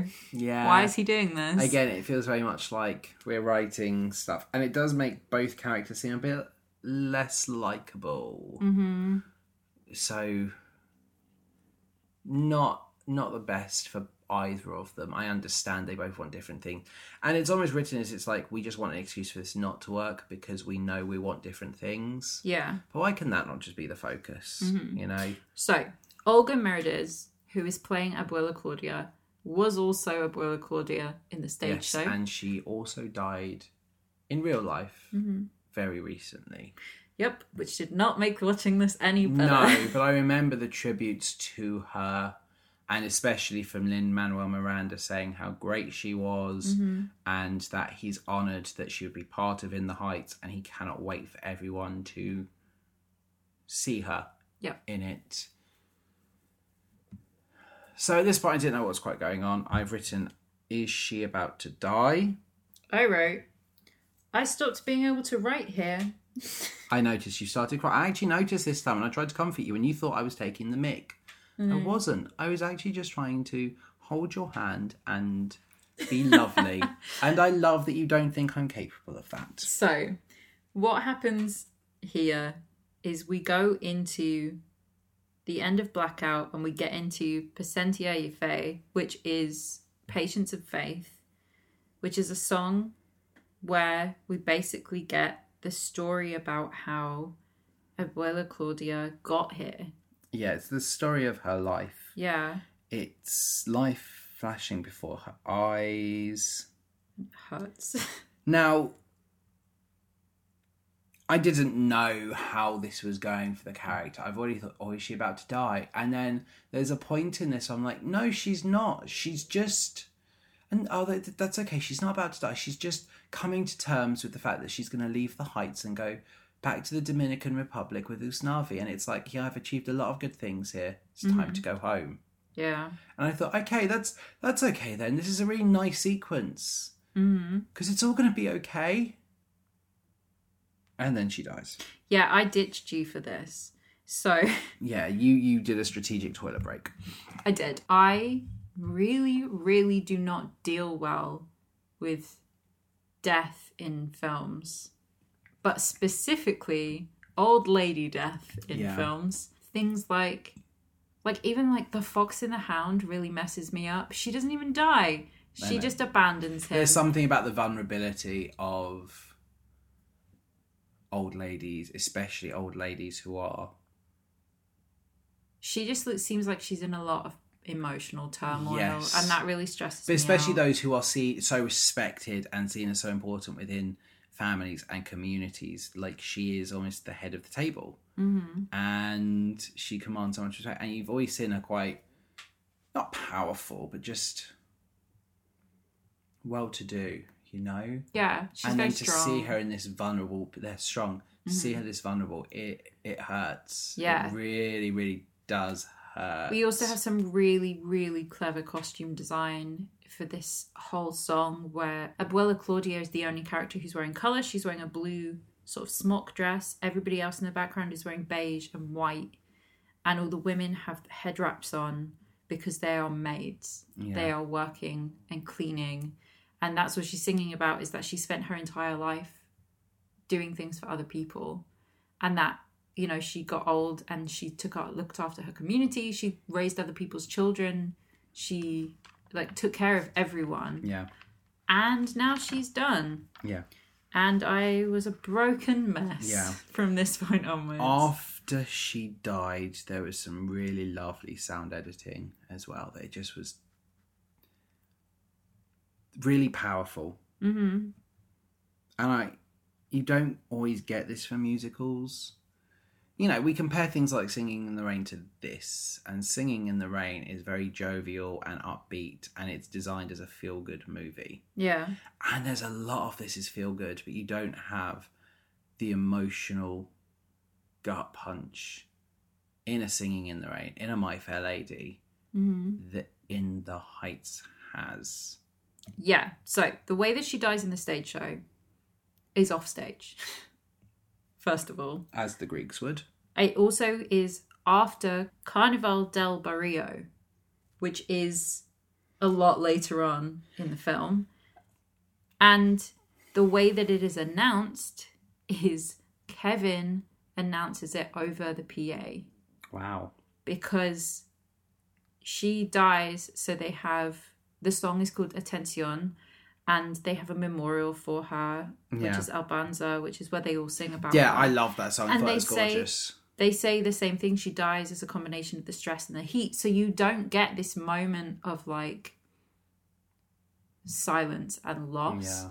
because you're not watching Aznavi scream for help because he's she's not moving and Hmm. Daniel everybody playing bingo in her living room because this is where you hang out Yeah. when stuff's happening. They're playing bingo and having a great time and Daniela is freaking out Yeah. trying to ring 911 and getting through to no one. and also the the orange board, the backboard that they bring in the paramedics. Everything else in this scene is white and black or grey because it, it's dark, but that is lit up Mm. Yeah. Oh. so brightly and it's so scary. I I, I feel like I like how this went down, and I especially like that Carnival del Barrio comes Mm-hmm. next because it's like we have to get back I stopped. so because I was so upset, Yeah. I stopped being able to tell what song number we were Yeah, on. yeah. I mean, I'm I'm on like 14 here by my count, but then I've added songs I don't think were actually official songs. I'm not certain. Well, the the thing is with Blackout, that feels like a couple of different songs, but it's one long song. Oh no, I kept Blackout as 12, and then her song, and then this song. But I think it's because like in the salon when we're going with Vanessa downtown, I felt there were more songs there than there actually were. Oh, I see. Um, we cut back to the beach. Yep. And one of the kids calls Usnavi daddy. Ooh, who is mummy? Yeah. So, it's three days still blackout, and it's eerily quiet uptown. Vanessa doesn't see why Usnavi thinks she is so special. And we get a sequence where she is wondering what he sees in her, and she says that she just paints nails, Yeah, I'm just the girl that paints nails. but he considers her an artist and reveals that he has loved her since school. And yeah, she, and that she used to draw Wonder Woman fan art. Yeah. which is great.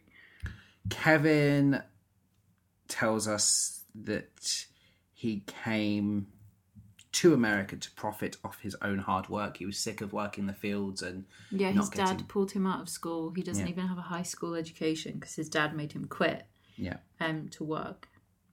and Nina gets the napkins as a really lovely like memento. And then we're at the march for that that we'd referenced earlier, and this is where we learn as Sunny is listening, Yeah, and he he he says to Nina, he's like, "You mean if you're undocumented, you can't do college, you can't do different Yeah. things."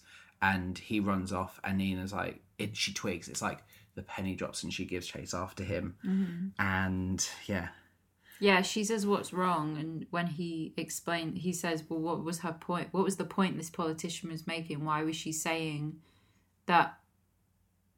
Kids deserve to be able to go to college. Like, why wouldn't we be able to? And Yeah. when she says, "Oh," she says, "Oh no," she was talking about undocumented folk, and he's like, "But I'm supposed to be like you," yeah, and she cottons on. yeah. So this is it, and and this is when I cottoned on as to that's why he's paid in cash.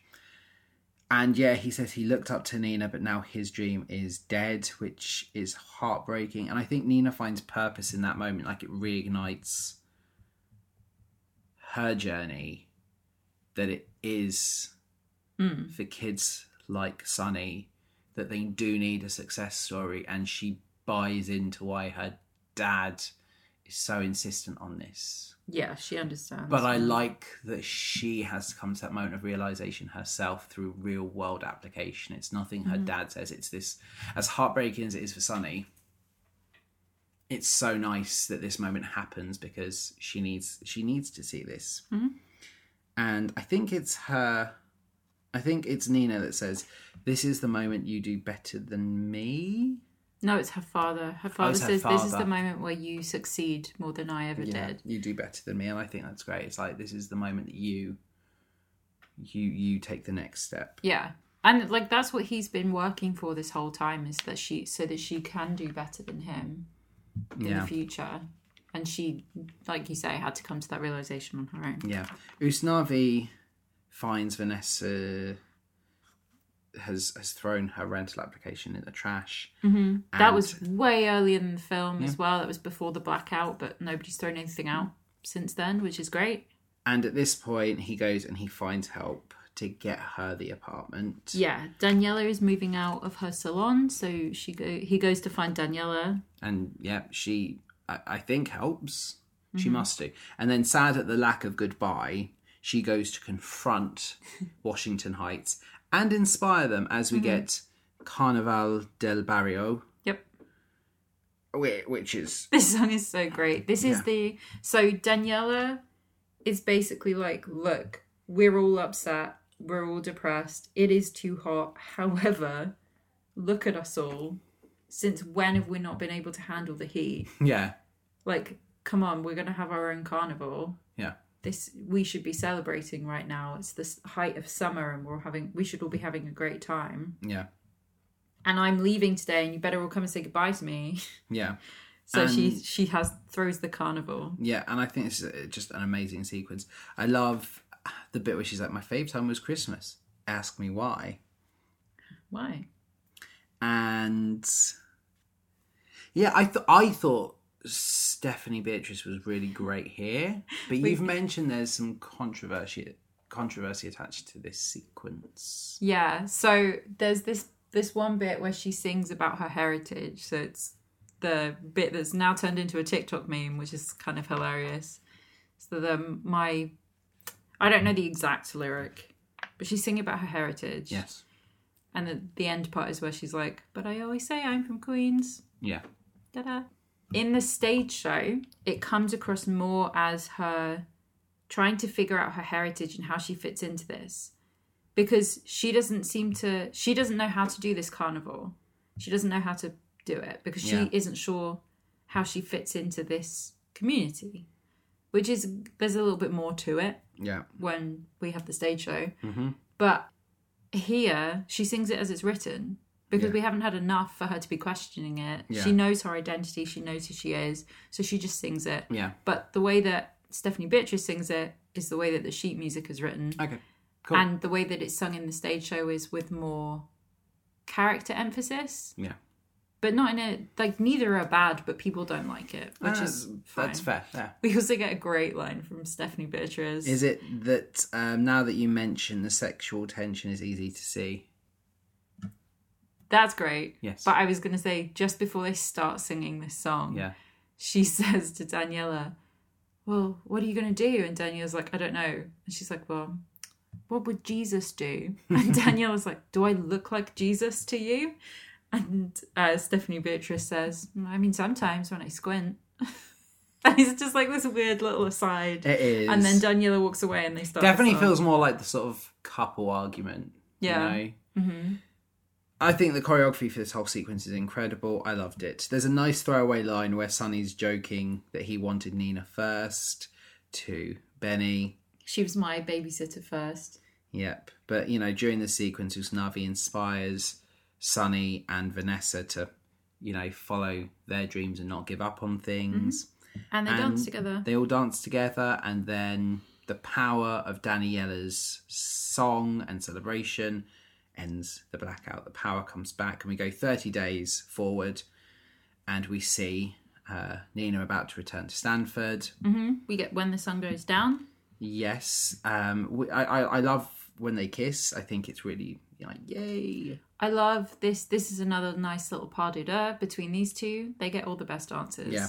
Oh, and the the the, the Doctor Strange esque like dancing on the Mm-hmm. walls was so gorgeous Mm. because it, it in in a world where a lot of this is like easy to see where this is is happening in real time. Yeah. This is definitely Fancy Bits, their own little world, and yeah, I just think it was beautiful. It just felt so private, you know. It was lovely. They were lost in their own little world. Yeah. So they actually made the, a flat version Yeah, of the um of the walls. of the side of the wall. Yeah. So that they could dance across it, and you can see at one point Nina slips on the edge of Yeah. a windowsill, and she's fine. She catches herself, and you wouldn't even notice. But yeah, it's really My favourite bit of this is the boy's mouth being agape as they dance over his window, and he's like, funny. that's really You know, funny. in the snowman, where the girl is looking out the window and she sees um, the snowman and the boy flying, and she's just like, "What is going on?" That's exactly what that reminded me of. Oh, cool. Daphne Rubin Vega, who plays Daniela, Yeah, confirmed in an interview that her and Stephanie Beatrice intentionally played their characters as a couple. fantastic, Cool. So it's canon. cool. Uh, Nina leaves solo. You know, independent and stubborn.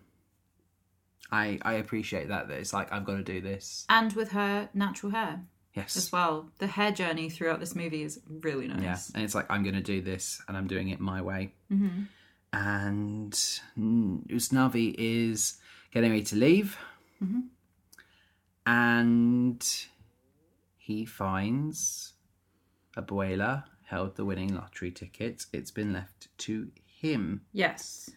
and Yeah, it says Fours Navi on it. Which does. I'm not 100% sure how the legality of lottery tickets works. well, at this point, it's whoever finds it, right? Um, Because we're far enough along past the date. No. I can buy a lottery ticket. I can gift it to you. I I could buy a lottery ticket and put in a birthday card. That person has legal ownership. Whoever. I guess she also she didn't pay for it. How do you prove ownership of a lottery ticket? Because a lottery ticket, having worked in WH Smiths, they have we don't numbers on them. they have numbers on them, but your, the receipt doesn't have numbers on them, and it doesn't have any proof of purchase. If Mm. you lose a winning lottery ticket, anyone can cash it. There is no legality to it. Stop picking up lottery tickets. There is literally no legality to it. It's not Okay, like you cool. just buy a lottery ticket and your name is attached to it. Okay, that makes me feel better about it. I didn't know that. So she doesn't need to write for Usnavi on it. But she does. She does, Uh, but nobody would ever counteract the fact that oh hey, was this someone else's? It's like literally fine. You you have the winning numbers. It happens in Friends. You know how they they know they've got one of the winning lottery tickets, and they, in fact they have it. They found it, and Phoebe's like, we're not going to get it until we agree, and she drops it, and then they see on the news that like someone's cashed their lottery ticket because you would you'd find it be like, oh my days, this is this is the lottery ticket. It's why I play online because I'll get the email notification. Mm-hmm. so yeah, So Vanessa shows up. and it's like I love the new spot, but I haven't been able to draw Sew. Mm-hmm. or sew since.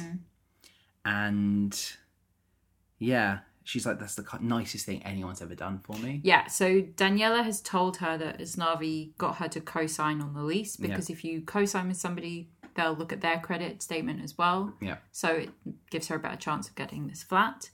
She, or apartment, or whatever you want to call it. Yeah. She brings her champagne, which she mentioned at the beginning, the bottle of cold champagne so they can drink. And he does. This is the only time where I was like, oh, I accept this awkwardness. Yeah, I thought He- this was he's cute. like panic trying to open the champagne. And I like the, tw- the, the the the lines where he's like, why won't it open? I can't open. You know, like I'm trying to get this gold thing off, and she Yes. just like unwraps it. I know. It's really funny. But I think this is because it's also he's still like shocked. He's like, I am ninety six thousand dollars richer. Mm-hmm. You know, like wow. And She asks him to stay, yes, and then he says that she's also leaving, and she's like, "Yeah, I'm going to be down the road." yeah, and you know, I I got goosebumps when they kissed. I, again, it, as I'm a such film, a sap. no, I think as a film, everything about the music and the cinematography and the performances just felt so immersive Mm-hmm.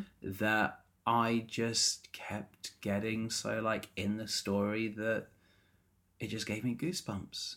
You know, because I was just like, oh wow, it, it just was the beats of the storytelling, and yeah, he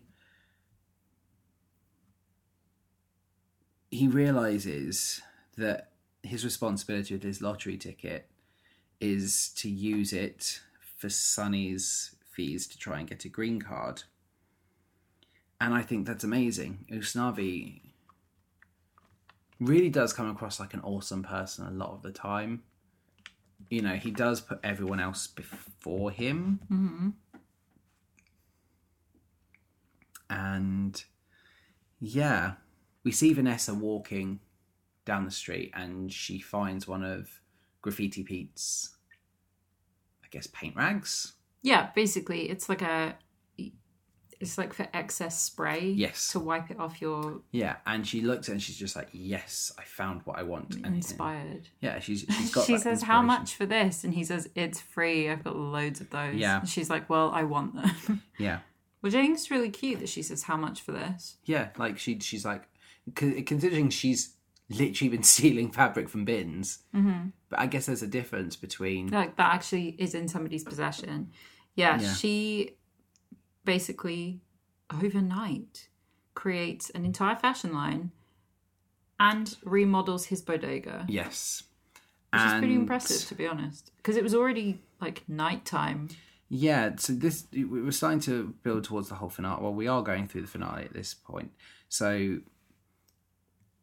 he's talking to the children on the beach, and we see everyone from Washington Heights there on the beach, appropriately socially distanced. Yeah. And he then says the line, just when you think you're sick of living here, the memories flood in. And I thought it's a really lovely, thought provoking line. Hmm. You know, you can be so happy to leave somewhere for months. And then it's like with year 11s when they go, finally get to leaving school. It's Yeah. great, we're finally out of school. Yeah, I hate it. And then they get to that last few days and they're And they like, cry. Yeah. Mm-hmm. you know, it's like they they're like, this was remarkable, and everything good about this place comes flooding back. And yes, then we have the bit where Vanessa's uh, confronts him and says, "Hey, You need to come with me. he's coming with me. I want to show you the world through my eyes." And he sees everything, and he sees the mural on the wall of his bodega, and he's like, "Hey, this is my dad's place." Mm-hmm. And the sound editing of the beach as he's looking at the painting, you know, the, the You can hear the noises. it's yeah. so fantastic. yeah, he here. says, "How did you know?" And Graffiti Pete says, "Boy, you've got this picture stuck around." Yeah. And Sunny's like, "I did the crab." I loved Sonny's crab. It's so cute. It's Oh. And- done out of paper and stuck on as well. He obviously wouldn't let him and paint especially it. because that was quite jarring when when we were watching it and he- as he's on the beach telling the story there's a weird blue crab and i'm like that doesn't quite fit with this world and then it makes sense oh i loved it loved this bit i thought it was really really clever really really nice and i love the line where graffiti pete and sunny are like he's forming an artistic opinion and he says there goes my flight he's staying and the reveal that he was never at the beach Yeah, and this is all within the bodega was fantastic. Now, yeah. It's Pete's I painting the entire time. I knew he was going to stay in the Heights.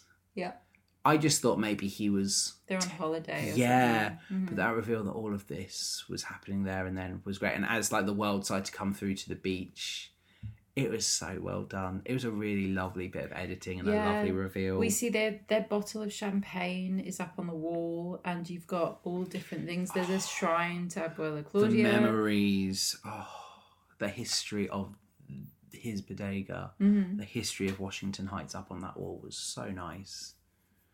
And yeah, we learn that Vanessa's the mother, Mhm. and they sing and dance in the street. Yes, and the fire hydrants are open. Yeah, It's really cute. and we get the credits, and we get a post-credit scene Yeah, we do. with um, We get Piragua Reprise, which is the best song. great way to end. um, so the Mr. Softy truck has broken down, and Lin Manuel Miranda is celebrating his victory by raising prices by a dollar. Yeah, so in the first song of Piragua, he sings to Mr. Softy, I run this town. And then in this one, he says, It's hotter than the islands are today, and Mr. Softy's truck has broken down. And here come all his customers my way. I told you, I run this town. Wait. And then he puts his prices up, which is great. So, is that a song in the show? Yes, it is. I was gonna say it very much felt like a yeah, this takes place during the blackout. right. So this very much felt like a we're gonna add something a little bit tongue in cheek on. Lin Manuel Miranda's gonna write something, not like a serious best Oscar song because we don't need that. But we're going to just have a little tongue in cheek way to end this I film. and know, it's it's almost from like this show. a knowing glance to the audience, like, you know, I run this town. I am the king of musicals. Yeah. No, it's from the stage show. And I just love that he he makes a piragua for Mr. Softy and he takes it over and gives it to him. he's Mr. like- Softy's like so bitter And about he's it. like, this tastes good. yeah, like this. And yeah, that is In the Heights. I do not have a skip song. Oh, I do. I'm sure you do. I always have a skip Oh. song. I, right. I'm going to struggle with this one, I guess. I'm going to try and find one, but I will say this. I think it's difficult because I think it was a magnificent score. It's a fantastic score and the songs are so good. Yeah. And I think everything about this is absolutely incredible. I think the music is special. Yeah. I guess the only song I would be really, really tempted to tempted to cut if I'm going to skip something, it's going to be the song where Abuela dies, because that's going to Albanza. That one's from the actual show. the only right. The Wait, reason the I- one where she dies or the one where she's having her life flash before her the one eyes? is she has a life flash before her eyes because that What? will make me No. cry as I'm driving, Oh, yeah, and that's okay. probably not a good thing to do. Yeah, But- that's Placentia Yefe. in a, but yeah, but also on a, as much as I love the song, looking at the running time being seven minutes, probably the carnival song. I love Carnival Debris. Same. That's not my skip it song. But I, I think at seven minutes runtime, so it's not what I want from us. I was between two. Yeah, Both of them are Benny and Nina songs. oh, really. And it's either when you're home Yeah. or when the sun goes down. And I'm more inclined to when you're home just because I love the Mm. choreography for when the sun goes down. Yeah, I, I think this is it. Realistically, I'm not going to be skipping any of them. At the point I'm right now, I'm quite excited to go back and re-listen to them. But I think, you know, it depends on the mood I'm in. If I want to feel sad, then I think her dying scene is going to be a really good scene. But I also think Yeah, that can go on my sadness playlist. yeah, you know with, what I mean. Like, I don't think it's on my musicals playlist Mm-hmm.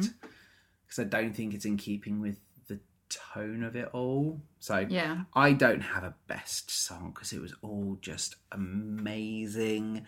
But if I really had to choose one at a push, then I'm going to say In the Heights or Benny's Dispatch.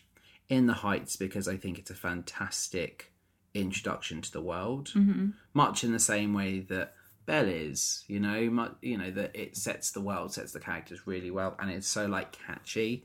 And then Benny's Dispatch is just so much fun. Mm-hmm. So those would probably be my best songs from a stacked, magnificent playlist. Yeah, I love It Won't Be Long Now.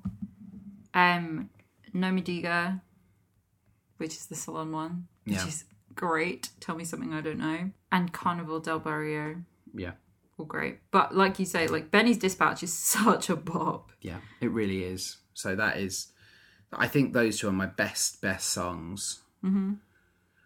I'm obviously foregoing a role because it's not appropriate Mm-hmm. for me to have one, but you know, there are some really fantastic roles. I can imagine every single one of them would be so much fun to play, but I'd like to play Lin Manuel Miranda. I think just that kind of I would like to be Lin Manuel. Yeah, but I think if I, I think that's a role I just love to have that tongue in cheek, just like you know, I run this town. It's fun, you know. And Mm-hmm.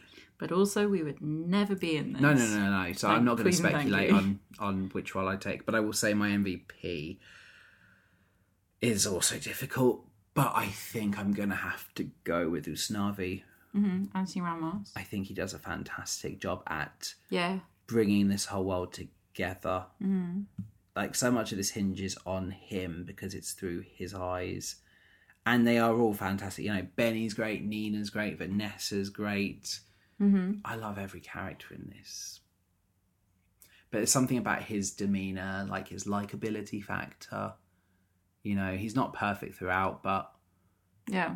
he's a really great conduit for this world My MVP is Olga Meredes, who is Abuela Claudia. yeah, but she was really No, good She yeah, I was- haven't yeah. cried that hard in a long i time. know and she was fantastic and she is my secondary mvp Mhm. because she was just amazing. And yeah, I loved it. Yay. So over on Instagram, 90% of people said, Yes, I am a fan, with 10% saying no. I don't know if that's just was a fan of the movie. I think it's pretty obvious that we're, we're covering the movie. So maybe people were not a fan of the movie and that's why they voted it. Tara Kabash said, I loved the stage show and the dances and effects in the film were incredible. I'm sad about some of the cuts, character, and songs. Overall, I still loved it. I really liked the cast for the film too, but Nina has a really light voice, which didn't quite have the same impact as a strong belter would. It also makes me really happy to see Lynn and Anthony interact in the film, since obviously Lynn was the OG Usnavi, and then Anthony was his son in Hamilton, so it's a really cute hand off of the role. Film has changed the order of some of the songs, which threw me off initially, but it makes sense for the story the way they changed it. I, I agree. I think the story works. I think there's been some good changes made on that front. I would certainly wouldn't have got the sense that they redone things. So, over on Twitter, 12% of people said that no, this one is not for me. 29% said it's good, not great. 59% said yes, loved in the heights. At author Mimi Milan, excellent movie. It makes me miss my childhood home. So much truth to the convo i- in the salon saying how we're survivors is so real. Thank you to Lynn Manuel Miranda for making a movie so many of us have waited years for at Theatre Flashback 1. I've seen it twice now. Not sure if it's because I've not been able to go to the theatre or cinema for so long, but I was on the verge of tears throughout both screenings. I thought this was a joyful, beautiful treat. The choreography was fabulous. The scene at the pool took my breath away. At Mellow Hale, I was more invested in Benny and Nina than Usnavi and Vanessa. I just wanted more of them on my screen, and I need an epilogue. I just like how Benny is so supportive of Nina. Benny's dispatch is probably my favourite song on the soundtrack, not going to lie. And then, friend of the podcast, Elena. The movie completely moved me. It was a beautiful story about where you come from, about family, and about the lives you touch and influence, and how important that is. The music was incredible. I've never seen the show or listened to the soundtrack before, but I definitely will be listening now. Every single person gave 110%. The lighting, costumes, music, and cinematography were brilliant. Also, can we take a moment to appreciate the little Easter eggs like You'll Be Back from Hamilton playing on the phone, Washington from Hamilton and the original Benny, Christopher Jackson having a cameo in the film. Olga Meredith as Abuela Claudia was absolutely stunning. Loved seeing her in this. Yeah, and I agree with that. As somebody who deliberately avoided seeing and listening to the music Mm-hmm. pre this, I loved it, and it certainly has made me want to see far more. I gave this five stars. Yay. I think it was utterly fantastic.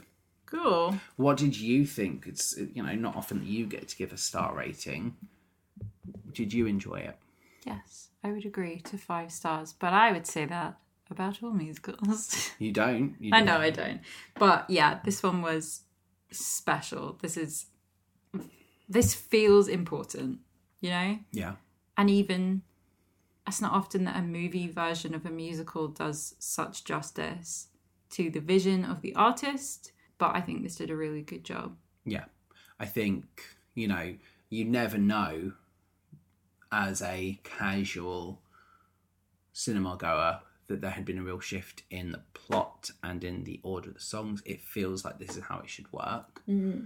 Yes, there are some noticeable moments where you can see some plot lines or characters aren't developed, but this is pretty long already. So Yeah. I, I had an absolute blast. Will I have a blast next week? So next week we are going to do a nice little throwback to an old musical that we've watched already, Yep.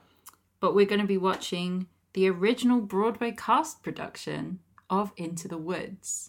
Fantastic. So we've seen the Disney movie, but we're going to go back to the 1989 original Broadway cast starring Chip Zine as the baker, Joanna Gleason as the baker's wife, and the wonderful Bernadette Peters. Bernadette Peters. I am very very excited for that. Yep. with a very interesting take on the wolf. Oh, I think you've shown me clips of like original wolves, and it's gonna make like bad Shrek and bad beasts. No, that's not the issue with Oh, is it not the I issue? promise you that's not the issue. Oh no, it's um, he's a big bad. Wolf. yeah, he is. nice. oh right, well that's going to be fun, and I know that we are talking about future episodes coming your way. I know that High School Musical three is likely on the horizon. Yes, well, it's we're almost at the end of the school year. Yeah. We're headed towards summer, so what better time to watch some graduation musicals? Yes, well, but we, we don't know for sure. I don't know what the order is. I'm not sure if you've made your mind up yet, but I'm also we'll see. also aware that I said to you, hey, I was listening to Best Film Ever talk about Greece and I'm having a lot of fun and it made me aware that we've not watched Greece 2. Yeah, that was a mistake on your part. That but was a now we're mistake going to on watch my Grease part. 2 and it's going to be great. So watch this space. We're getting some nice high school musical drama coming your way. Yes, indeed. And as always, you can get involved in the conversation over on Twitter and Instagram. Let us know your thoughts. Is there anything you would love for us to cover as well? Is there something that you love that we've not seen yet? We're always open to advice and, Mm-hmm. and suggestions. Ray from Not Before Coffee suggested The Slipper in the Roads. We had a great time. Jared Good suggested Anna in the Apocalypse. And we had a Now, one of our all time favourites. it's definitely one of my all-time favourites. We had a magnificent time with that. So, is there something that you would love to see us cover? Let us know. Get involved in the conversation at It's a Musical Pod.